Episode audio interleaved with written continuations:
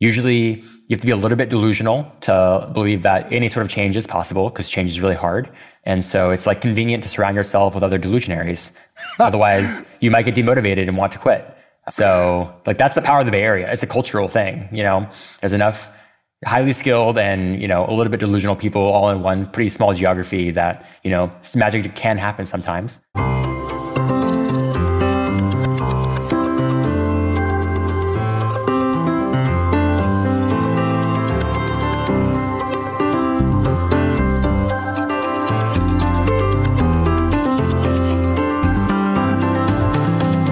This is The Redemptive Edge from Praxis. On this podcast, we talk to people who are building businesses and nonprofits that look at the world differently, or we'd say redemptively. They're aiming to renew culture through acts of creative restoration. Rather than using people to advance their mission, they aim to bless people. And they're led by people who aren't living for themselves or even just satisfied with improving themselves but people who aim to die to themselves so that something beautiful can happen in the world. That's the redemptive edge. It's not so much somewhere you've arrived as a journey you decide to take, and this podcast is about stories from that journey. I'm Andy Crouch, partner for theology and culture at Praxis. My guest on this episode is Jeff Huber of Standard Cyborg. I met Jeff and his co founder Garrett Spiegel when they were fellows in the Praxis Business Accelerator, and several things struck me right away. First, as you're going to hear, any conversation with Jeff goes very deep very quickly. Actually, both of those. It goes very deep in the sense that Jeff is thinking fundamentally about what he believes about the world and how it should shape what he makes in the world. And it goes very quickly because he talks fast and thinks even faster. You may or may not fully agree with the way Jeff sees the world, but what I find compelling about him is that he has a genuinely alternative imagination. He sees and envisions a world that most people don't see. And he holds on to that vision enthusiastically and provocatively, but not dogmatically. And even though I think we have different instincts in some ways and starting points, I'm struck by how deeply Christian his vision is, in that even though his company is called Standard Cyborg, He's incarnational. He believes the body matters. On their website, Standard Cyborg described their mission this way Our mission is to make the world more personal. I love that. I think they partly mean make it more personalized, more exactly fitted to the needs of each individual and their environment. But they also take it very personally. As you'll hear, this is a deeply personal mission for Jeff Huber himself.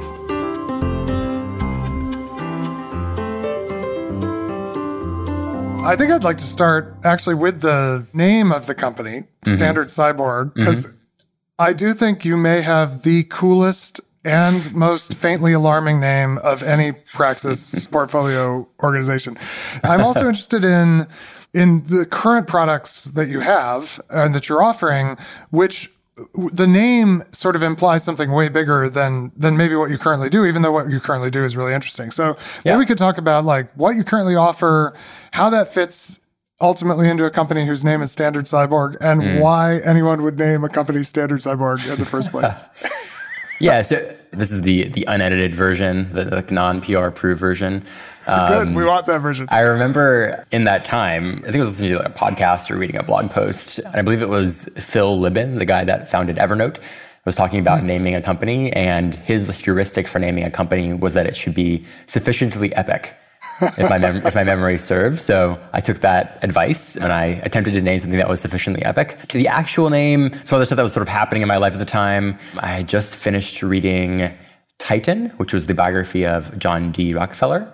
Um, oh. Obviously, Standard Oil is a Rockefeller, epic in its own way for sure. And yeah, lastly, obviously, like one of the sort of themes that I've just been personally thinking about and talking to other people about, yourself included, is this whole concept of cyborg, which I think maybe the simplest way to think about that is like, where does technology stop and humanity begin? And mm-hmm. where is there overlap? To what degree are we already cyborgs? to what degree are we already sort of techno sapiens?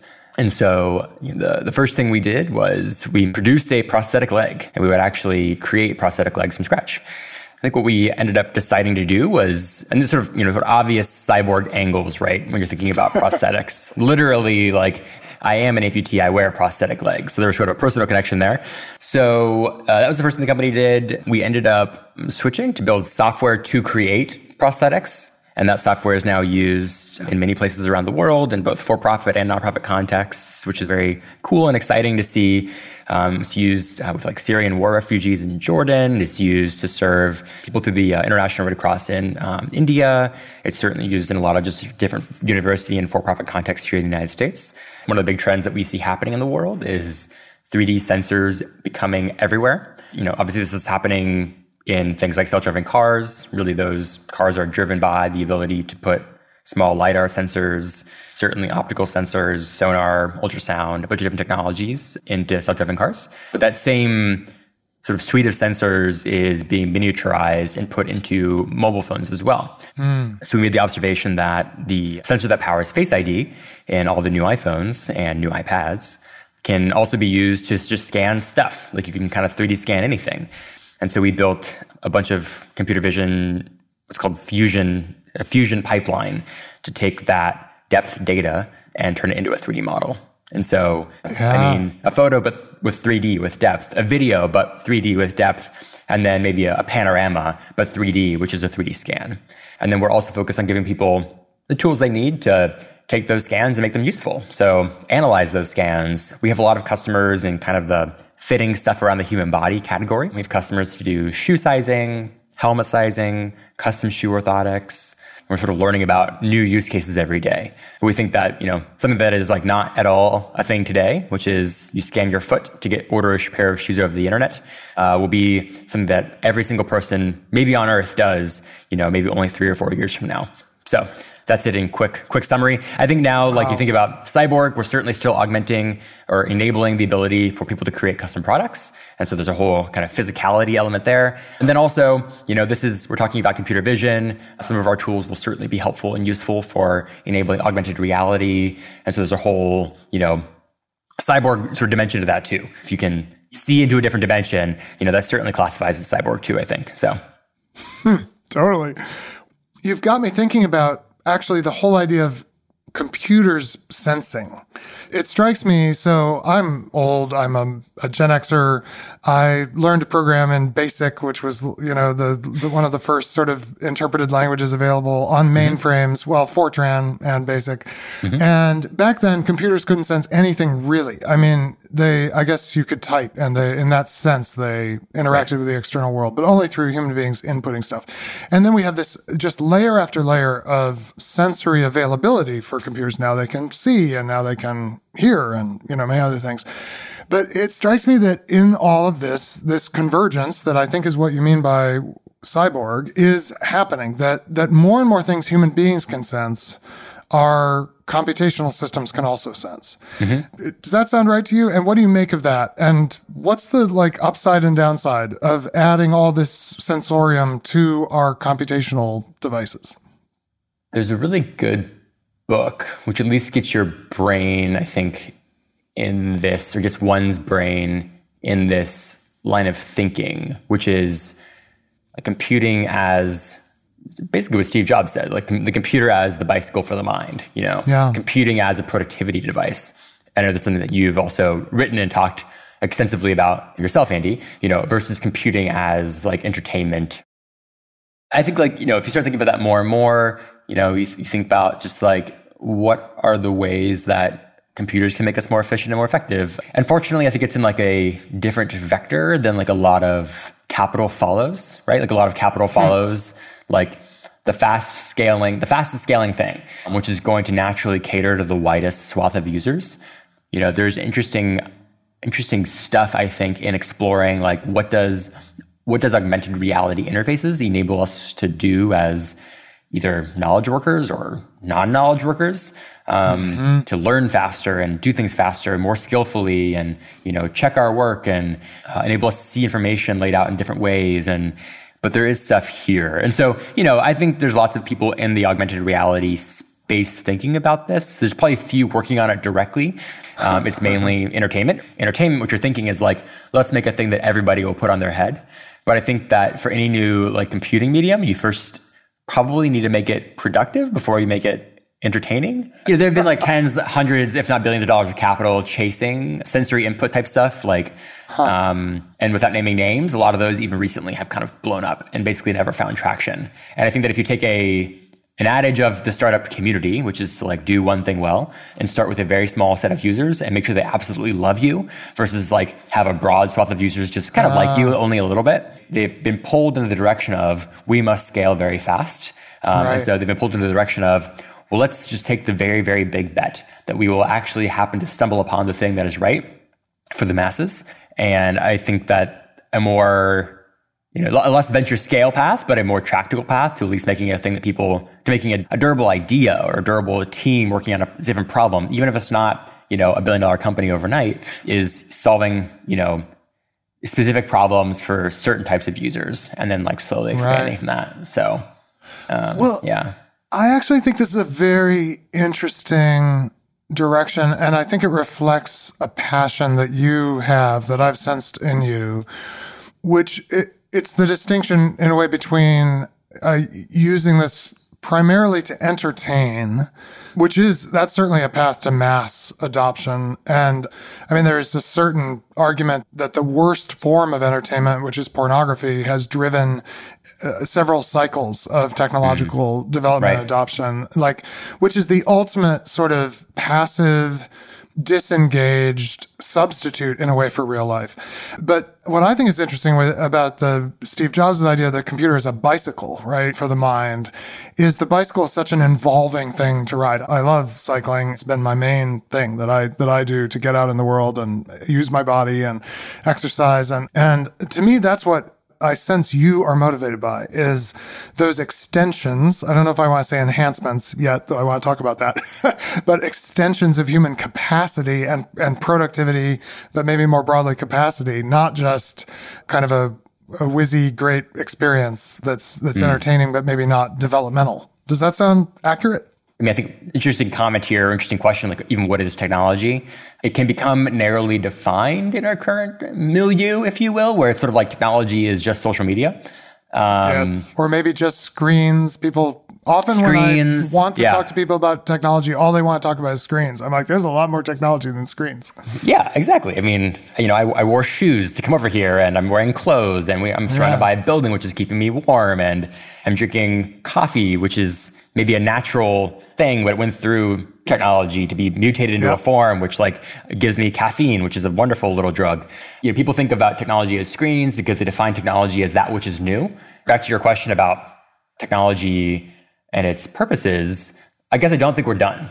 You know, um, I don't think hmm. this is the uh, the end of history for humanity. There's way, way, way more technology out there you know, even just from a purely ethical perspective, you know, that technology can heal people, that technology can, you know, give people freedom and agency and opportunity. And there's just a lot of people out there in the world that don't have those things. And I think technology can help. And if you think about technology also as an engine of wealth, I think about wealth as being at least correlated historically with, you know, more freedom, more agency, that more wealth is, is also generally good. I'm passionate about trying to tell the non-scapegoating story of technology and trying to uh, you know, help broaden people's imaginations as to like what we can do with technology, what we can use technology for. Technology is not just screens. All right, let's. Can we talk about restoring versus enhancing for a few minutes mm-hmm, here? Mm, yeah, um, sign me up. I'm curious whether you have a prosthetic leg or part of your leg is prosthetic, mm-hmm. um, whether that currently actually functions better than a natural leg would, whether it eventually could fun- function better, like could something be built that would actually be a better leg than your natural leg? And to the extent it could be better, would you want the better leg, like the the bionic yeah. leg, to be kind of pop culture about it? Yeah, I don't think it's better today. Certainly worse. I think that there is a future in which it is better. You know, my meta question that I think is roughly equivalent to your question is like, what is progress? Yeah, um, exactly. Do we believe in progress? Should we believe in progress? And I think that's a good question. But technology, I think in its like purest form, at least, or you know, maybe all forms, like increases optionality. It gives people yeah. more. It gives people more options, more potential, more paths, or unlocks potential. Yeah, I think there's something intrinsically good about that. Like if we think about science is knowing more about the way the universe works, and then technology as being able to do more, we can rearrange the atoms in the universe for even yet more potential and, and more possibilities. So there's also something mm. deeply even like spiritual about that. Something good about that, intrinsically good about that. You know, clearly we humans still use technology for evil every day, use technology for evil for the next thousand years or longer. Um, and so, you know, it gets very muddled, right? When you start thinking about like ethics of technology. To your specific question about like what is kind of in the context of my leg, like what is progress?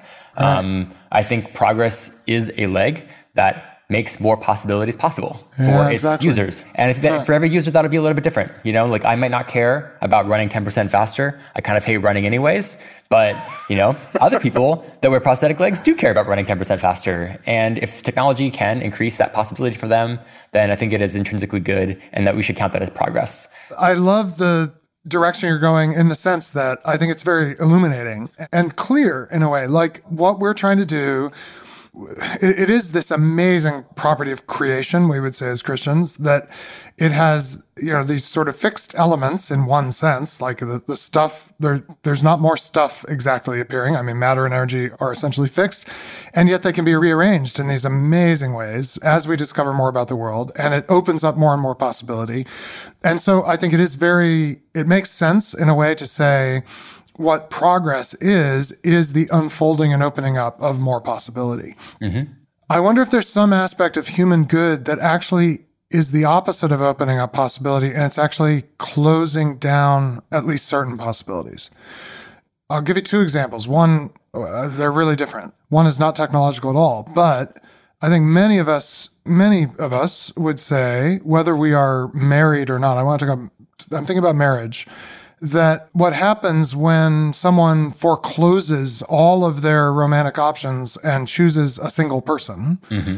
there's something amazing that happens there, even though there's a clear decline in optionality. Mm-hmm. Yeah. yeah. Um, and for that matter, I mean, what happens, I mean, I'm, I'm just thinking about this right now, but when uh, a child is conceived and all the incredible number of combinations of parental DNA get locked into one configuration of, you know, uh, X uh, uh, of the two gametes coming together. Yep. That something happens in that instantiation of life that isn't the whole possibility set of what human beings can be, but instead mm-hmm. is only one, even often with certain limitations that they inherit. Mm-hmm. That there's something good about that. Now, let me give you a totally different example, like a more technological example. I'm thinking about making a better gun one line of a better gun, if we can speak of a better gun. But I think it's it's an interesting like what's progress in guns? Well, shoots faster, shoots more accurately. Accurately mm-hmm. is a little bit about limitation as much as option. But let's say like the bullets go where I want them to go. Yep. The bullets go faster. The bullets go harder. Like you can think of all those like intensifications that actually mm-hmm. might give me more options with my gun. But then there's a whole different set of technologies related to guns that that we may desperately need, which is, for example, a gun that doesn't fire unless its owner is has their finger yep. on the trigger. Yep. And that's actually a limiting of the gun that um, limits its possibility, but that I think we would see as real progress uh, that mm-hmm. would actually address a, a, massive vulnerability that comes with mm-hmm. firearms. Yep. So, is there another dimension of technological progress that's actually about closing down options and limits? Do you think? So, I one example that I think is helpful is as a thought experiment is like, should Christians fight off death? Should we avoid yeah. death? Should we, right, uh, right. you know, should we try to extend human life? Right. You know, let's fight cancer, let's beat cancer. And then there's also more like radical longevity, anti-aging type stuff clearly happening too. I think the quintessential example today then of like, you take that thought process that like, okay, death is bad, death is not natural, you know, death will eventually go away. So to the degree that we can make progress against death in the here and now, even if we don't believe we completely defeat it, is generally in the, again, in the right direction. Giving people yeah. more years, is giving them more optionality, um, yeah. you know, in their life. Then you take the example of like, well, what about grandma who's 95, You know, like she just wants to go happily. You know, she, she needed to rage against the dying of the light. You know, is that really fair to grandma to like demand that she do that? Um, And I think that my frame always is like, well, there's a difference between like the population statistic and the individual statistic. So I think we as a culture should fight against death, but like, you know, individuals when presented with dire life circumstances, you know, is it really healthy to spend your last six months like being super anxious about this happening versus like moving into a stage of grief and acceptance. Like I think, you know, most people would advocate for the former, but I don't think these two things are at, at tension basically. I think that we can both as a society, as a species, as believers, like fight against death um, right. and try to make improvements against it, but still, you know, when gripped with it as an individual level, you know, deal with it also in the right way. Well, let me follow up on that. So I think that population versus person distinction is, is actually very helpful and illuminating. But then there are persons. I mean, you think of some parts of, you know, what's styled the transhumanist movement, and, and this isn't everybody who associates with that movement by any means, but there is a type of transhumanist who really is overcome with the goal of entirely cheating death. Like that is the goal is, is let's find some way, whether it involves, uh, I know this is a big of a caricature, but you know, uploading yeah. my brain and, and that kind of stuff, but to entirely escape death. Do you think that's a, a good option for a human being to take?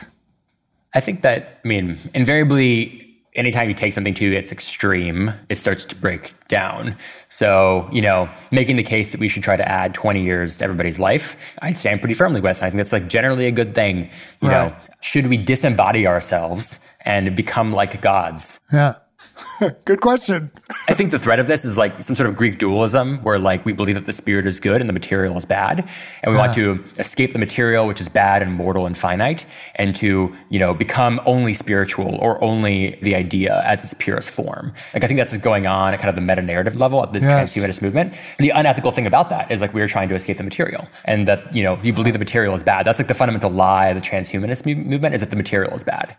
But I sense a tension here because I think part of why there's this tendency to believe the material is bad and spiritual is good or the ideal or you know whatever the non-material mm-hmm. however that's described yeah is the sense that there's more possibility in the non-material because the material is bound and limited in various ways. I mean, bound among other things by the second law of thermodynamics, like inevitable decay involved in any action that that brings order. So as much possibility as there is, the extraordinary possibility of the world, getting that order into place does require uh, more de- decay. And if we could get out of the material world, then the other side of what you were talking about, which is the expansion of possibility. Well, once we're free from the material, if, if you're in the realm of pure math, you have actual infinities available to you in a way that you don't have infinity available to you when you're an embodied material creature.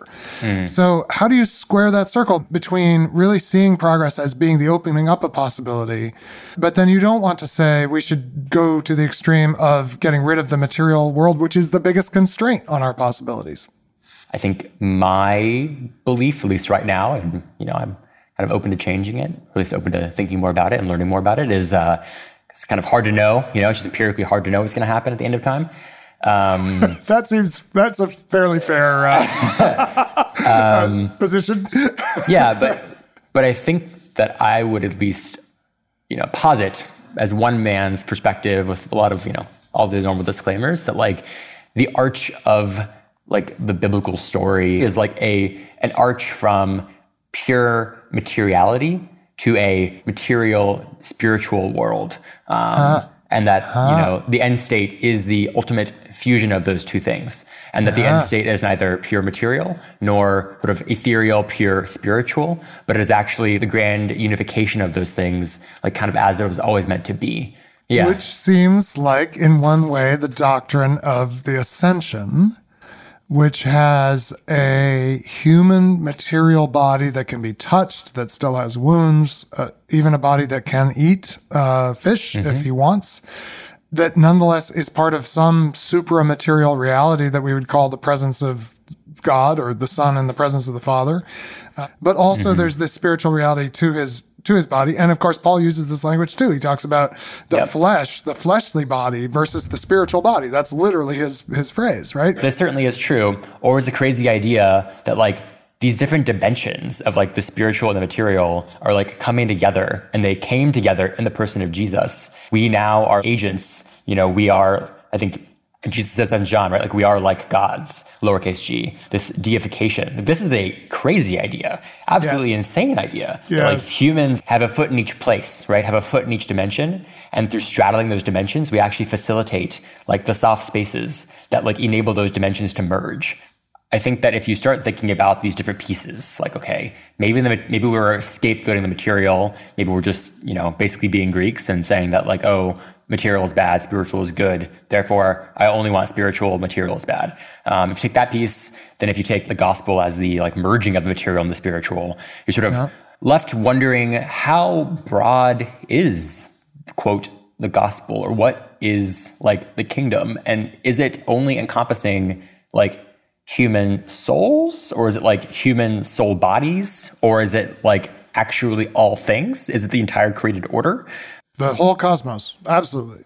Yeah it's the whole it's the whole thing. And so i don't think that my prosthetic leg has a soul. Do i think my prosthetic leg is doing some sort of good which will have some sort of ripple into eternity? Yes i yeah. do.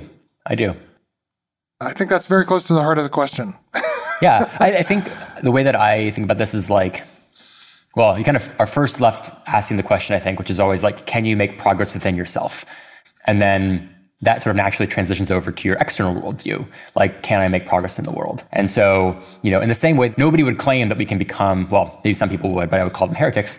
Nobody would claim that, you know, on this side of the great unification, we can become perfect. Um, you know, Paul says, but we should still try right? Like, should we then mm. keep on going sitting? Like, by no means. Like, of course you shouldn't. I think the same is, the same thing is true like in the material. Well, we'll never be able to make even if it's uh, even if your conclusion is we'll never be able to make a prosthetic leg, which is as good as a natural leg. You know, well then, but should we keep on trying? Like, yes, of course we should. Like, we're moving in a, mm. in a positive direction. The the point again is moving in this direction of po- of, of possibility, potential, growth. This comes to something I've been thinking about quite a bit. I'm, I'm very interested in how you'd approach it, which is the difference between devices and instruments. So let's say we define a device as a thing that operates on its own without human beings having to operate it and thus disburdens us, relieves us of having to do something. So mm-hmm. my furnace operates all by itself, uh, unlike the fireplace, which I have to tend. And so a lot of technology is the introduction of devices into the world that actually relieve us of having to do anything at all to, you know, heat our homes or, mm-hmm. you know, whatever. But then there's other kinds of high technology that actually very much involve human beings. And the word I'm thinking about for these is instruments, which is uh, like scientific instruments, even massive ones like the Large Hadron Collider, which literally has to be operated by thousands of people and built by thousands of people. Mm-hmm. But without people, it doesn't do anything, right? It's, and, and, yet it allows human beings to extend our capacities mm-hmm. without replacing us. It extends us rather than replacing us. So mm-hmm. it, it strikes me that technology is this sort of ongoing story of the provision of devices, which actually makes us less capable in the world, but also allows us to create new instruments that make us more capable. And this gets back to something I want to ask you about, which is the bicycle of the mind. It's a very interesting metaphor because bi- I would think of a bicycle as an instrument uh, in this sense that mm-hmm. the bicycle fully engages me, rec- actually develops me. I become more fully the me I want to be in a way when mm-hmm. I'm riding a bicycle. Strength, uh, certain kinds of agility, certain kinds of attention to the world around me, that kind of thing. Mm-hmm. But it would have been interesting, like if one technological direction for the bicycle would be why not build a motorcycle for the mind? I mean, why settle for a bicycle that you have to pedal? Like, we don't need a bicycle for the mind, we need a motorcycle. For, but then, actually, what we want is a self driving motorcycle for the mm-hmm, mind, mm-hmm. where we won't have to pedal or steer or anything but just tell it where to go. Mm-hmm. But then suddenly it starts to break down because now I'm not using my mind if it's completely self driving, right? Yeah. So, to, to me, this is like the big fork in the road is are we going to use technology to just develop more and more devices that actually just supplant us and replace us? I'm not saying devices are all bad. If nothing else, they can free us up. I mean, I have time to right. practice the piano yeah. because I'm not out chopping wood. So, yep. uh, and I'm I'm using an instrument in that case. It's just that I think there's a big difference between technology that just replaces me, even if it replaces me with something way better than me in certain ways, like faster, mm-hmm. stronger, whatever, and technology that actually develops me. I'd love to go back to standard cyborg in the sense that I'd love to hear. I know that you said very hard to predict how this 3D modeling volumetric analysis will be used because people will do things with it you have not imagined.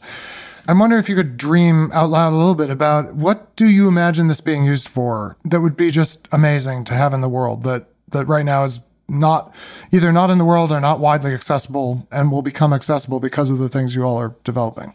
Yeah, I, I don't, you know, obviously I don't see my like primary role as a dreamer, huh. nor maybe as my primary role as a pragmatist, you know, like I, again, you have a foot in each camp, right? You're trying to like pull the future into into the now, but not the not the too far future. If you're trying to like bring the 20 year future into the now, you're uh, a crazy person. And if you're trying to pull the future, you know, from tomorrow into today, then you're just like everybody else. Then there's sort of no special contribution. right. I don't know that this will be like what standard cyborg directly contributes to. I'll just talk a little bit about like the 3D world. You know, this idea that like we can sort of virtually or digitally transform the world in front of us um, to look like a different world. How would you convince somebody, for instance, to like change the skyline of San Francisco dramatically? You know, take an entire neighborhood, remove the building height restriction so that you could build up whatever tall building you would want. And how could you give somebody a vision of what that future would look like, get them excited about it? You know, it's difficult today, but what would be interesting is like, what if, you know, the residents of that neighborhood could sort of like opt into this virtual layer Huh. to see what would this neighborhood be like, you know, if we had lots of tall buildings, or you know, what would this neighborhood be like if we remo- removed it from three lanes of traffic you know, to one lane of traffic and then, you know, put garden beds into like the rest of it. You know, what would the city look like if all the roofs were covered in like greenery and like, you know, plants and, you know, life? What would it be like if we had, you do this both visually and auditorily, what would it be like if we had, you know, vertical takeoff and landing aircraft, you know, like landing at various sites throughout the city. Those things today are just really hard to communicate to people. Live a day in this little virtual space, and then you can vote, like yes or no. Do you want this future? Do not, not want this future? Um, that can be pretty interesting. Like living inside an architectural model for a day and just getting to feel it, sense it, rather than just uh, be told about it or, or have it statically represented. Yeah, yeah, and you can do this. You can do this at home yourself. You can like pull up your phone, download the IKEA app, put the Swarmy chair, whatever the name of it is, uh, in the in the corner, and uh, move around it and check it out. You know, so you can do this at a very small scale today, but it'll only scale up to city scale how do you get people excited about the future? You know, people aren't excited about the future at all. People don't even really believe in progress. So how would you get them excited about progress? You'd make it very, very compelling. And what's the best way to make it compelling? It's to make it very visual and make it personal. I love what you just said. How do you get people to believe in progress? Because most people don't believe in progress at all. And you believe in progress and you kind of see it and you see it in that entrepreneurial way of not just sort of the crazy futuristic. You, you said, you know, it's not utopia. That's not that's not what you believe in. It's not what you see.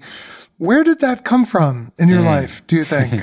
What's the source of that belief that most people don't have? So, you know, I think certainly living in the Bay Area has, you know, had its impact on me. You know, I don't think that I would have a lot of the same ideas if I had grown up in, or if I, you know, sort of maybe still lived in the middle of the country somewhere.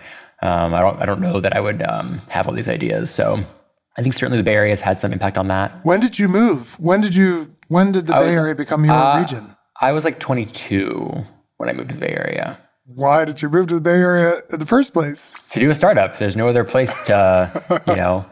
There's there's few, um, unfortunately, there's just few densities of people out there in the world that believe that any progress is either important or possible. Usually, you have to be a little bit delusional to believe that any sort of change is possible because change is really hard. And so it's like convenient to surround yourself with other delusionaries. Otherwise, you might get demotivated and want to quit. So, like, that's the power of the Bay Area. It's a cultural thing. You know, there's enough highly skilled and you know a little bit delusional people all in one pretty small geography that you know magic can happen sometimes and that is like hard to replicate in you know des moines or or Cary, North Carolina, where I was from. So yeah, that's that's why I found me here. So you know, connecting a little bit deeper though, I think that like the thing that I've always wanted was a. It's the question that we all ask, which is like, why am I here? Uh-huh. Um, uh-huh. Why am I here? What am I supposed to do here? And do I have any framework to like guide me in that kind of a thing? And so it's played out in my work. It's played out in what I've read. It's played out who I've spoken to about what things. And I hope it hasn't ended yet. I hope I'll have more interesting thoughts, decades to come, you know, I've just never been that that cool with just being told what to do, you know, or being told that ah, this is it and this is what you should believe and, and that's it, you know. At least has had me attempt to try to ask some of these questions. And again, I hope that I haven't come to the answers because that would mean an end of history state for my right. you know, intellectual journey, which would be very sad. I've always desired more. And so I think that like desire for moreness, desire for truth. Jeff Huber of Standard Cyborg. As he said at the beginning, it's a pretty epic name. There's a really striking moment in the beginning of the biblical book of Revelation that I thought about as Jeff and I were talking. Jesus is speaking to the churches scattered around the rim of the Mediterranean Sea, and to one of those churches he says, To the one who overcomes, I will give a white stone, and on the white stone is written a new name that no one knows except the one who receives it. It's a crazy, amazing idea that each of us has an epic name that we ourselves have not yet fully heard. And we won't necessarily christen ourselves. We aren't going to name ourselves, just like we didn't give ourselves our own our own first names. But there is an epic name for us, for each one of us, that when we hear it, we will really understand who we were meant to be and all that we've overcome.